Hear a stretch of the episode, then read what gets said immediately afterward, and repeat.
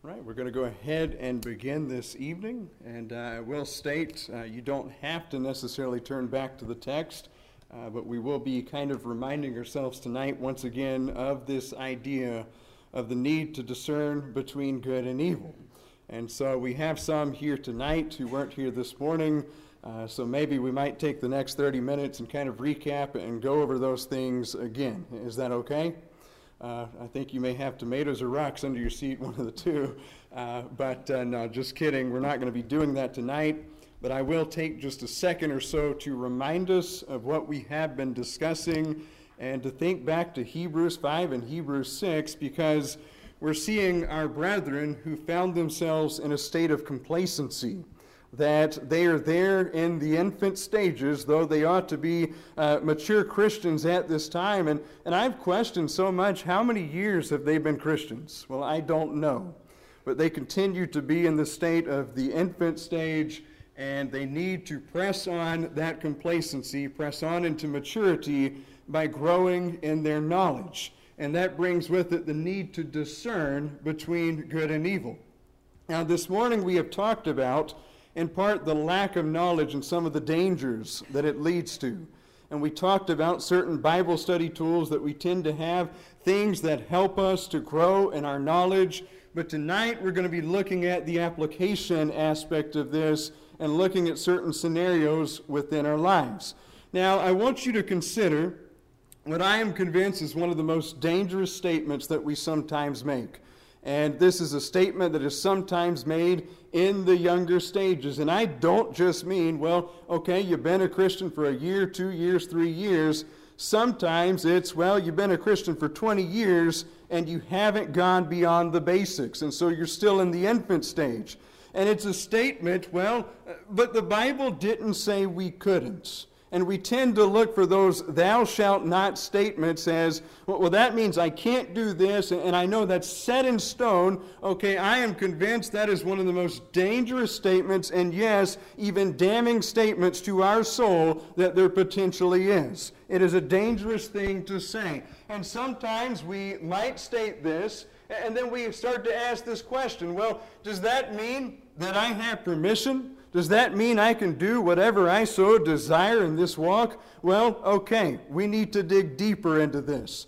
Because you're going to find as you go throughout the Bible over the years, it's not always a matter of thou shalt not, as we think back to the old law when it was first instituted.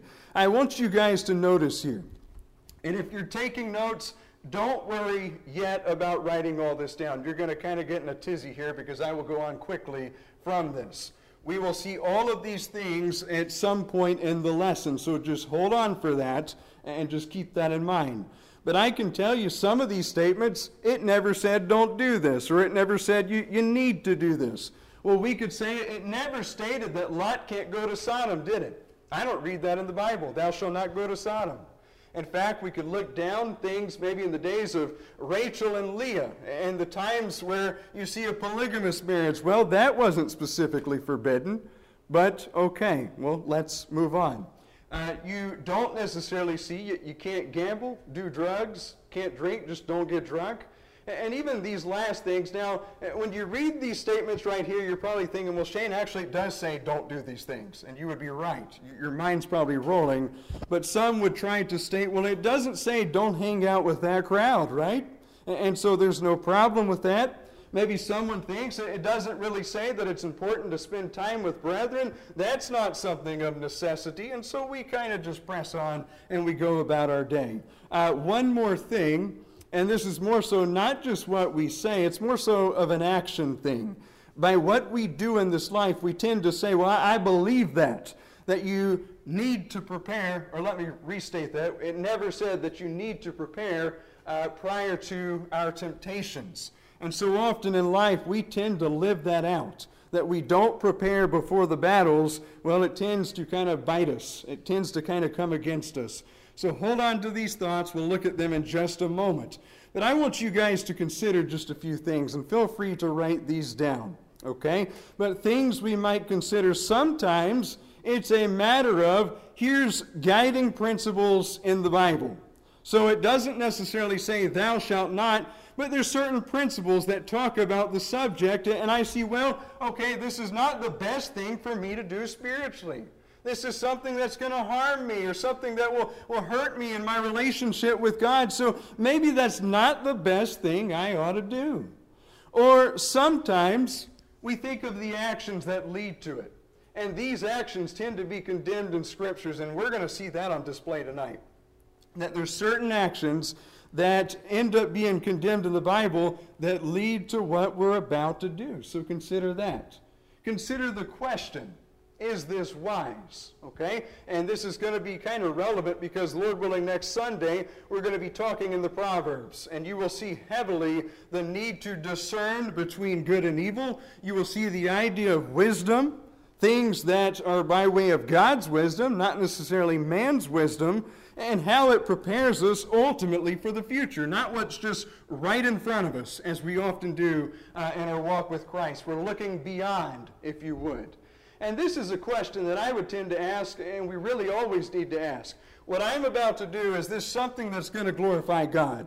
And many times, if the answer is a no, we might kind of backtrack, think, well, should we be doing this? And on the other side of this, will it bring me closer to Him? Now, granted, I understand there's things in this life that are not necessarily wrong things that we do. We can spend time watching some TV shows, and uh, I know some of you guys like various shows like Andy Griffith. It's not my favorite show, granted, but uh, it's nothing wrong at times with watching something on TV. Okay? I'm not saying you can't go home and watch the television. But I want you to think overall in, in the aspect of life, the things that you do, are they going to bring you closer to God? That's what I'm stating. And so let's kind of think about that now. Let's look at this by way of application. The, it never said this type statements. Well, it never said, Lot, you can't go to Sodom. And so we could think back in this time, and, and Lot and his family, they see this well watered area, and they're pressing on because you remember right before this was a lot of conflict, wasn't there? Conflict between Abraham's herdsmen and, and Lot's herdsmen. And so, all right, we're going to go our separate ways. Lot, you choose where you're going, and I will go a different way. And so Lot chose that place. And I've wondered what kind of conversations might have gone on after that. Maybe Mrs. Lot uh, was saying, well, well, honey, that, that's a great place to go. Look, it's, it's well watered. That means there's good vegetation there. It's a good place to provide for our family. Maybe the children thought there's some exciting things there. I don't know what they thought. I don't know. But sometimes we look at this just from a physical aspect and we're not thinking about the other side of things. We're not thinking about the spiritual side of things. So maybe we can ask these kinds of questions. Well, Lot, did you consider these things? Did you consider if there are faithful believers there to build each other up? Sometimes we talk about this in relation to those going off to college. They're leaving the nest and they're leaving mom and dad behind, and so they go to a place of college and there's nobody there uh, by way of being a Christian. And I have known people personally, I can take, think of two in my mind right now, who went away from their parents and they went off to college and they are gone. I mean, spiritually, they are gone as far as it gets. They walked away from the Lord in just about every single way. Sometimes we think about this maybe in relation to going off on vacation. And times come, well, okay, Sunday's part of the vacation. Do we look and see, well, are there brethren meeting there? I know that was hard for some of you during COVID, more so, because a lot of people weren't meeting. So, well, where do you go? But do we think with those things in mind? And really, just in general, going to the city do we think about this? Lot, did you consider? Could this put my family in more spiritual harm than we can handle? In fact, you know, if you read back in Genesis 18 and Genesis 19, you will see that he was tested and tried. And you will see the men of the city, they've come to his house, and they're convinced these, these angels there that are in the form of men, they want to have a sexual relationship with them. We're thinking, that sounds like a lot of America today, doesn't it? The idea of homosexuality. And it's one of the times where a righteous man, you see him compromising his morality because he offers his daughters to the men of the city. Here, you can have them. So you see his faith kind of waning and hanging in the balance in this moment, and he's compromising his morality. And we might even think of this. Well, Lot, did you think about this? Will I seek to influence the city for the better? Okay, I know of one Christian who's out in Las Vegas, and he is a Christian who evangelizes there. There's a lot of people today who look at Las Vegas, though, and they think, well, that's where I want to go. That's all the gambling, the casinos, and everything else that is there. That's what I want to do, right? Okay, as a Christian, think where you're going.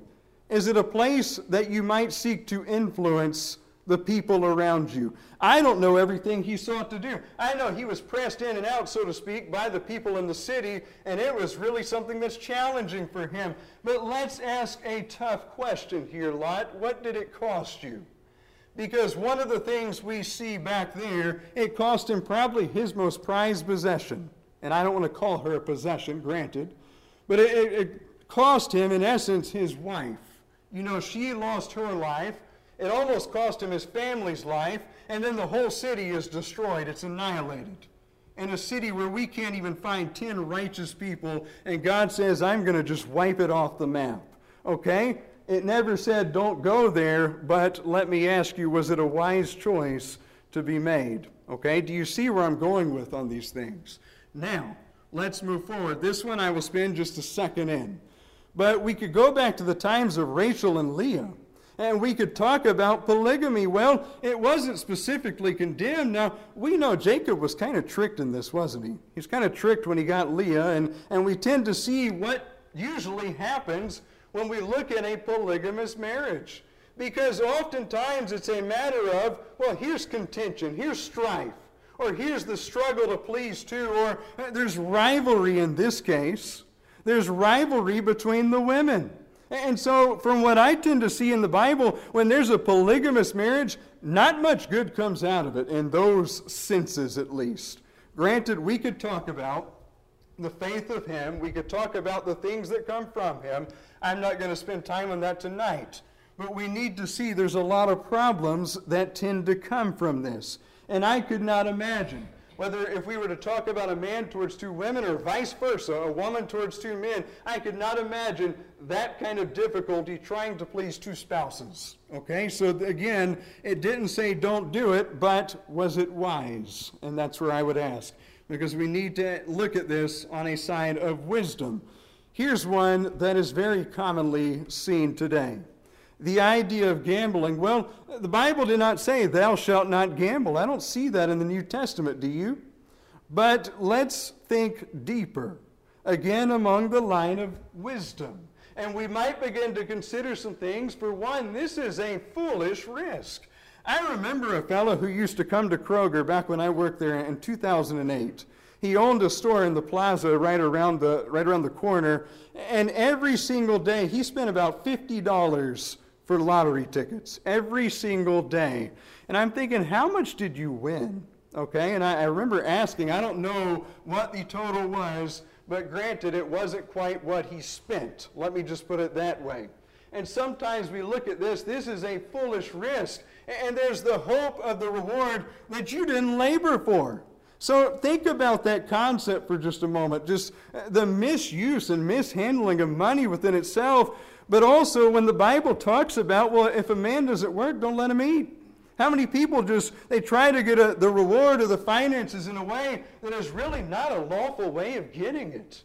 And I want you to kind of think about these things together, okay? The uncertainty of getting that reward, but even more, losing a lot and winning a little. Because someone might try it about three times and they're thinking, I'm $200 out. All right, but they go the fourth time and, and they win $30 and they're thinking, you know, I lost that much, but now I've gained a little. And that's where we get what we call the dopamine effect. Things are starting to feel a little good. And so now there's that excitement of the risk and the reward. And so they try it again and again. They lose a few more times, but now they won again. And this becomes a little problematic. And I want you to see how. Okay? I want you to see what this tends to do for certain people. For some, this becomes about the love of money. And we could go back, to 1 Timothy 6 and verse 10. He says it's the root of all kinds of evil. He's not saying it's wrong to have money. He's not even saying it's wrong to be rich. Solomon was rich. But oftentimes we see the desire for money, the love of it, that is something that just takes people away from God. And I want you to see that. And we can see it in these texts right here, because for some, it becomes a matter of greed. Some translations in Colossians 3 and verse 5 say covetousness. Paul says that amounts to idolatry. Have you ever wondered why that seems to amount to idolatry?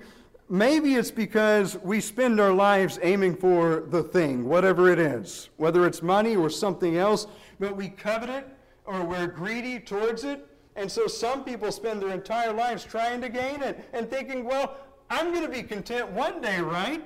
And it never seems to happen. They get to that place, they don't find contentment, and they just keep trying to get it more and more. And what it ends up doing is this right here, what Jesus has warned us. It brings rivalry between us and God. So if I try to serve God and money, I'm going to hate one, I will love the other. You can't serve both. It becomes an idol of sorts. Now, what we need to see with this in mind as well is that for some people, not all, but for some people, it becomes destructive to their lives. Okay, it becomes to this point where they've wasted all their finances away and now they can't provide for their families. Or how many times do we think about the lottery? Sometimes you will see it's beyond $100 million. It's $300 million or more. And what do we do even as Christians? We start to think, huh, what could I do with that kind of money? And we start to kind of think in our heads of all the things we could buy, all the places we would go, people we would see. Okay, well, kind of be careful on that. That's a dangerous line to cross. But I want you to consider those who have won the lottery, go do a little research. Because you will see for some of them, they are worse off. They are more bankrupt now than when they won the lottery. For some, it's a matter of someone else came and they sought to rob from them and steal from them. Or even worse, for some of them, they are dead. They have lost their lives because someone killed them because they wanted what they have. And it's interesting, in this text, it's not a spirit or a physical thing, it's a spiritual thing. Because he talks about those who have longed for it, how they've wandered away from the faith, and they pierced themselves with many sorrows. And I'm thinking, what is worse in this life than destroying your soul, especially even over something like the love of money? Do you see why in the Bible, Paul especially has sought to get us to seek contentment, to, to be happy or joyous where you are with what you have? It's not always about this stuff. In fact, I can tell you, talk to people who are rich, they are often the most unhappy people. That is something worth thinking about. But let's move on. All right? Someone will say, well, well, the Bible didn't say that I can't do drugs. So let's talk about narcotics for just a moment. And so, in this culture, when people want to go to means of whether it's methamphetamine or, or, cocaine or whatever other drug that they want to seek out, well, the Bible didn't say we couldn't, right? I'm actually going to say the Bible actually did say you couldn't. We'll dig into that in just a moment. But let's dig into something else. Now, 1 Corinthians 6 brings an interesting point. And I need you guys to understand something. I want to always be honest with the context. 1 Corinthians 6, the context is sexual immorality. Keep that in mind. But the principle about the body is very relevant to just about every aspect of our life. Because Paul is talking about our body, he says it's a temple of the Lord. Okay? And he talks of the Holy Spirit dwelling within us and how we were bought with a price, so glorify God in your body. How many aspects of life do we need to keep that in our minds? It's not just in the realm of sexual immorality, that is in the realm of so much more. But I want you to see something related to this. That's where I want to go. Galatians 5, verse 20, some of your translations, as he talks about the deeds of the flesh, some will say sorcery. Some, on the other hand, say witchcraft. And so we're thinking, okay, well, does that mean I can't cast spells and do things today? What's that about? Okay, well, this word is very interesting because the word is pharmakia. We're talking about certain drugs that would cause you to hallucinate, and drugs that were often used in connection either to witchcraft or to idolatry. So, does the Bible say I shouldn't be using those things? Well, yes, it does.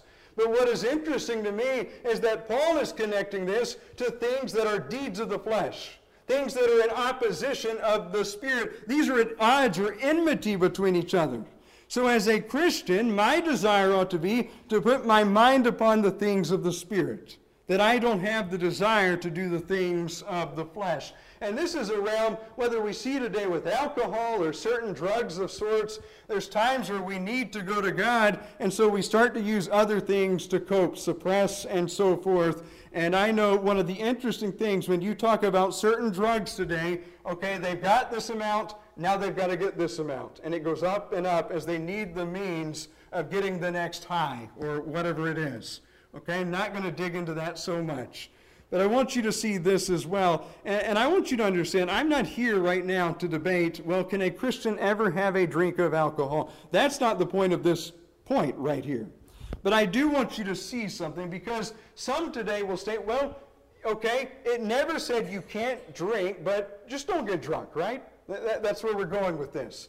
And this is where I often need to take us to think back to Jesus' day. When I look at the alcohol or the wine of Jesus' day, we have to think what was the intent? All right, you see a lot of things about it in the Bible. But one interesting thing to me, if we looked at the times they lived in and the water that they drank, it's not always the cleanest of sorts. And so, yes, sometimes you will see the means of here is the wine within the water. The interesting thing is they would have three parts water to one part wine. It's, it's a diluting type thing. Okay? The wine or the alcohol we often have today is typically a lot stronger than the things that they would have taken back in their time. Now, let's go a little farther in this.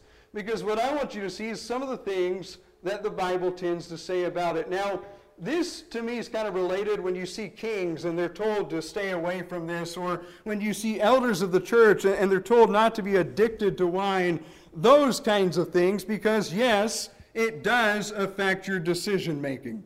When you look at a lot of people and the choices they make when they are drunk, you tend to think, I see it, I understand it, as you're on the outside looking in. On the other hand, we can think back to the Proverbs. Again, the, the idea of wisdom and discerning good and evil starts to be on display here. Proverbs 20 and verse 1 says, Wine is a mocker, strong drink a brawler, and whoever is deceived by it is not wise. Have you ever looked at that and thought how many times people get into fights or violence?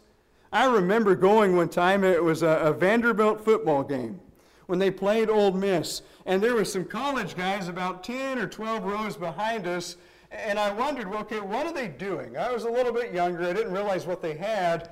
And my brother said, well, they, they poured some of their flask into their drink and they were stirring it with their finger. Okay? About two quarters in, these guys were screaming at everything. They were yelling at everything, and they would have probably fought a brick wall in that moment. They were enraged. Okay? Sometimes that is exactly what happens. And you see it, I'm convinced, more with men.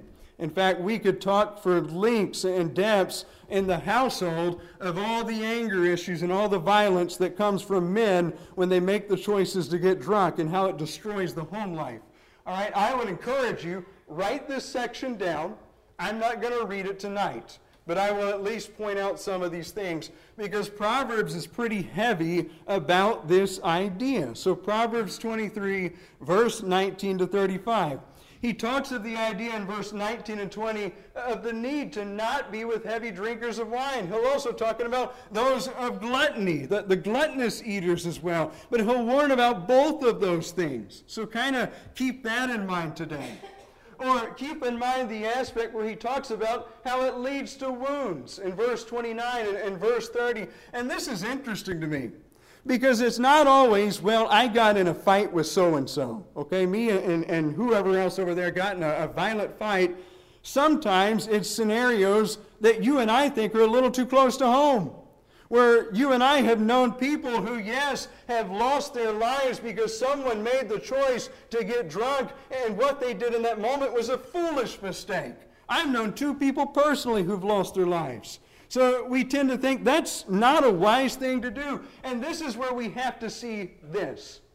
I want you to think every time that you've read, say, the deeds of the flesh in Galatians 5, or when you go to 1 Corinthians 6, verse 9 and 10, and we could kind of keep quoting, okay, Colossians 3, verse 5 to 9. But every time you see all these things and God is condemning them, the world looks at that and says, you know, that's pretty restrictive. I don't like that. I want my freedom.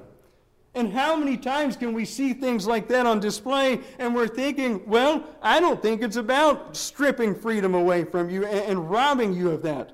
It seems to be that's for your good. Because how many times do we rebel against the will of God and we pay the price for some in this life, others in the next? So be careful. In Proverbs chapter 23, verse 31, he tells them not to look at wine when it's red and sparkling in the cup. In fact, he, he talks about it stinging, so to speak, or biting like a viper, so if you would. In fact, as he goes on, I'll mention these very quickly, but he talks of those who would see strange things and those who become unaware. And that, to me, takes me back to high school. I did not get involved in this, granted. But how many times Friday rolls around, guys, the, the field party's coming up. We need to go to it, right? And everyone's just looking forward to it and they're bragging about all the things they're going to do tonight. And you know what happens when Monday rolls around? They start to talk about everything they don't remember. They start to talk about, well, well who did that? Do you, do you remember so and so how they did that with her that night? Or you remember when we had a run from the police that night? And, and they look at this like this is something to brag about. And I'm thinking, is this how you're trying to entice me? Because it's not working. It will never work. Because all I'm seeing is conflict and problems abounding from the choices that are made in those moments. That is something worth thinking about. One more thing in connection to this, because some will argue, but, but that's Proverbs, that's the Old Testament, right? And then we start to get into the New Testament. And I'm just going to bring up this text, but 1 Peter chapter 4, as he's making the contrast. Here's what you did before you were a Christian, and you need to change now. And so he talks about three forms of drinking drunkenness, carousing, and drinking parties. Now, drunkenness, that's someone who's just absolutely inebriated. Okay, they're, they're gone, if you would. Uh, when we talk of carousing, that might be someone more so along the lines of what you and I call tipsy, when someone has gone down to that realm of things. But drinking parties has often been interesting. Some of your translations will say banqueting. And you know, the idea there in the Greek, it almost gives the same idea of what you and I have today in social drinking. I know that was a huge problem in Bowling Green, social drinking. But when you look at that and consider how that is today, that's pretty well right along the same lines. And that's where we tend to kind of warn about that even today as Christians. Be careful. Be careful what you involve yourself in. Those are things of the world, not of the Christians. Now, let's go beyond this. Someone might say, well, it never said, don't hang out with this crowd. And so that it's fine, right? Okay? And this is where we tend to think the arguments that are made, well, well, it's not going to hurt me because I'm strong enough. And that's where I'm always thinking about Peter. Well, I'll never deny you, Lord. I'll die for you. He thought he was strong enough. And can I ask you a question? Can I ask you, when we have this pride and arrogance in our own strength and not the strength of the Lord, what tends to happen next when we have pride? The fall. And we oftentimes fall flat on our face and we realize, I should never have done that. So let's think for just a moment about the man, Peter. And let's think about the scenario in his life because before the trial, Jesus kept coming back to him. Well, why are you sleeping? Keep watching and praying that you may not enter into temptation, for the spirit is willing, but the flesh is weak. And every time Jesus comes back, what were they doing? We're sleeping. You couldn't even keep watch for an hour. And so we have this time go on where now we get closer to the trials. And I want you to think about two scenarios here. When Jesus is being taken, you have Peter draw the sword, and now he's fighting and he's ready to kill. I'm convinced he tried to kill Malchus. He's just cut off his ear. We have that scenario, and then we have another just a little farther along where you have Peter questioned by uh, those who are bystanders and a servant girl. Well, I, I saw you with Jesus. And Peter made an oath that I do not know the man. I've never been with him. Do you realize the difference between both scenarios there? Because one, whether right or wrong to draw the sword, Peter was with the brethren and he was with Jesus. He stood with those who stood with Jesus, and you get to the other side of things and you're thinking, nobody loves Jesus around me.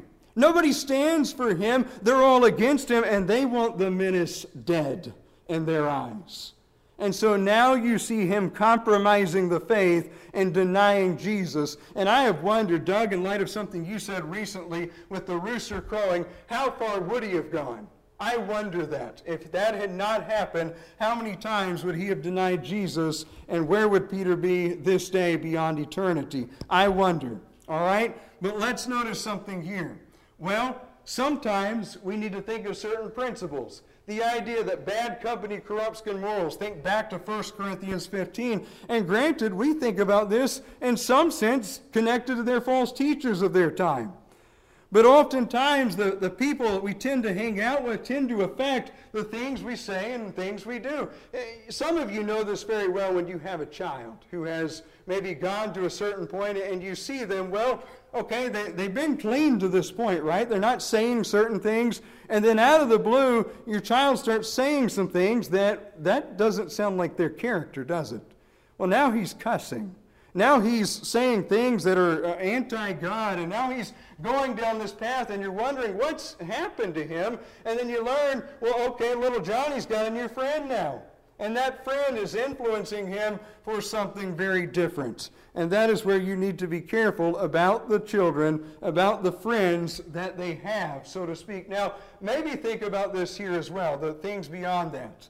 Will being here hurt my influence on the world? Again, we are called to be light in the midst of darkness. We're called to be those who stand out from the world to influence them to see God. So, is what I'm doing something that will hurt my influence upon them? I could take you to 1 John in that light, especially we also might think, well, being here hurt my influence on the brethren.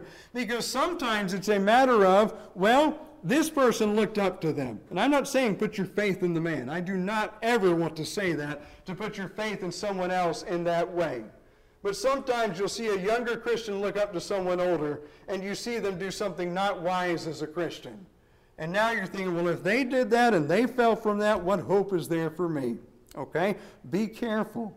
And really, we might consider this, and that kind of tends to fall into this as well, but sometimes it's a means of we are who we like to hang out with, whether we realize it or not.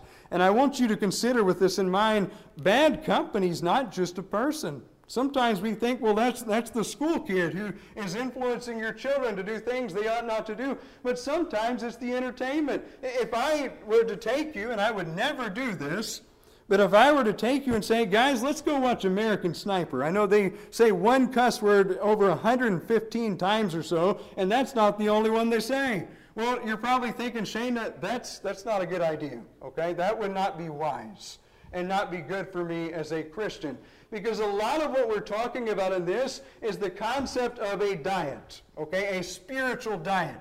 So many times I tend to think back to Philippians chapter 4 and verse 8 when he's talking about the things that we dwell upon or the things that we think upon. And I want you to notice here, I'm going to read this just very quickly, but Philippians chapter 4 and verse 8, he says, Finally, brethren, whatever is true, whatever is honorable, whatever is right, whatever is pure, whatever is lovely, whatever is of good repute, if there is any excellence, and if anything worthy of praise, dwell on these things. Now, again, it's not wrong to go and watch a TV show. That's not what I'm saying. I think someone may go away thinking, well, Shane said we can't watch TV or get on Facebook today. That, that's not what I'm saying.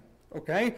But we need to think as a general rule overall does what I dwell on or, meditate on fit into a category like this? Because as a Christian, the, the entire focus when you became a Christian started to shift over where now we set our minds on the things above, not the things here below on the earth. And so I want you to think of something. You ever thought about the dangers of a worldly diet if it just continues on and on?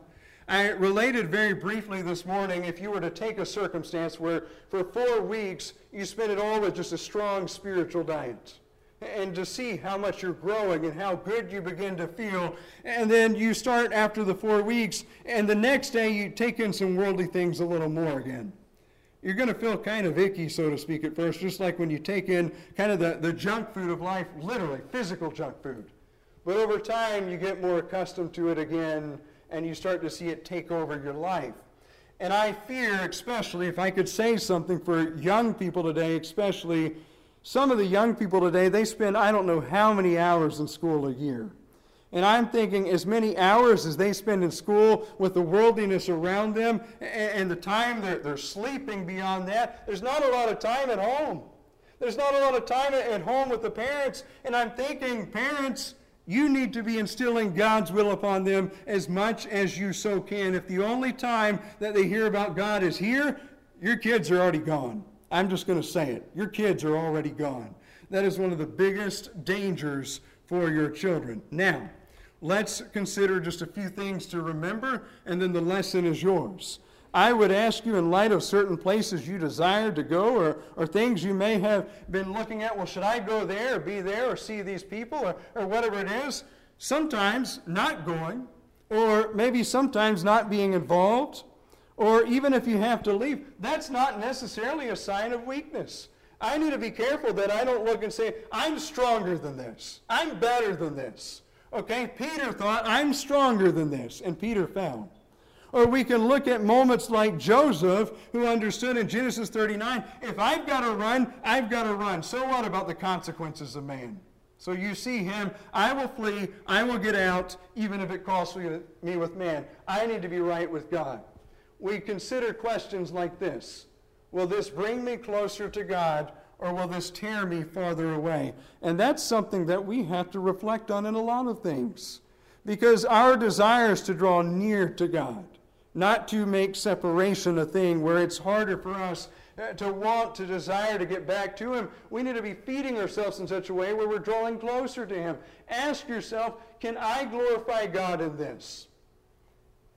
What all are you supposed to glorify God in in your life as a Christian? I, I think, in the ultimate sense, that's what we're here for. When you think back to Ephesians chapter 1, or really through much of the book, the intent for Christians is to be to the praise of His glory. And so that is a life thing. It's not just in the building thing. That is a life thing that we are intended to do. Okay? And this is a question to ask. When I'm about to go somewhere and do something, I need to ask myself the question how spiritually weak have I been lately? That is kind of the wake up call. And do you understand sometimes when we ask questions like this, why we need to start surrounding ourselves with other Christians and building each other up? How many times you see in the Hebrew letter the need to encourage each other every single day? You're not always going to be physically in each other's presence, but we need to find a means to encourage each other. So as we reflect on this question, think, well, what I'm about to do, is this going to be helpful in this moment? If the answer is no, then I need to kind of take a step back and think maybe a different time I'll venture to this, but right now this is not good for me. So let me opt out for now, okay?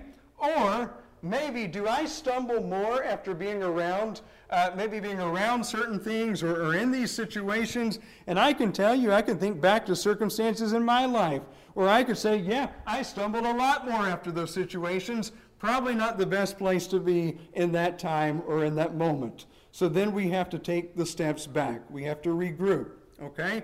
And then, final thing I'm going to talk about here, again, keeping in mind, we're kind of leading into the Proverbs with some of these things of discernment, but might we remember something here? I need you to think of a question here. Where is your home? Can I ask you that? Because most are thinking, well, Murfreesboro, Tennessee, or La Vergne, or, or one other city you live in, or maybe Lascassas for some of you. And so you're thinking, well, well, that's my home, right? And that's where we have to take a step back and realize as a Christian, you don't actually belong here. You belong somewhere much greater that God has prepared for you. And God desires for you to make the point of this life to consider His pursuits, the heavenly pursuits. We have to be careful. Do not get so caught up in these earthly pursuits that you forget where you're going. I would encourage you, delve into that book much deeper, the Bible, and make it a point about knowing God and how to discern by looking at His wisdom, because it's not just about what's right in front of you, it's about the end goal. It's about what's down the road, whether in this life or in eternity. Please keep those things in mind. Now, there's a lot of other things that we could talk about in relation to this. Lord willing, next Sunday, you're going to see a lot of what we're going to talk about in the Proverbs. It covers just about every aspect of our lives. and things that we are challenged with on the daily. And so I hope you'll, be ready for that. I would encourage you, please read through a little bit of the Proverbs at a time. But uh, as always, tonight we will extend the invitation to all here. If you have any need to respond to his gospel, please do so tonight while we stand and while we sing.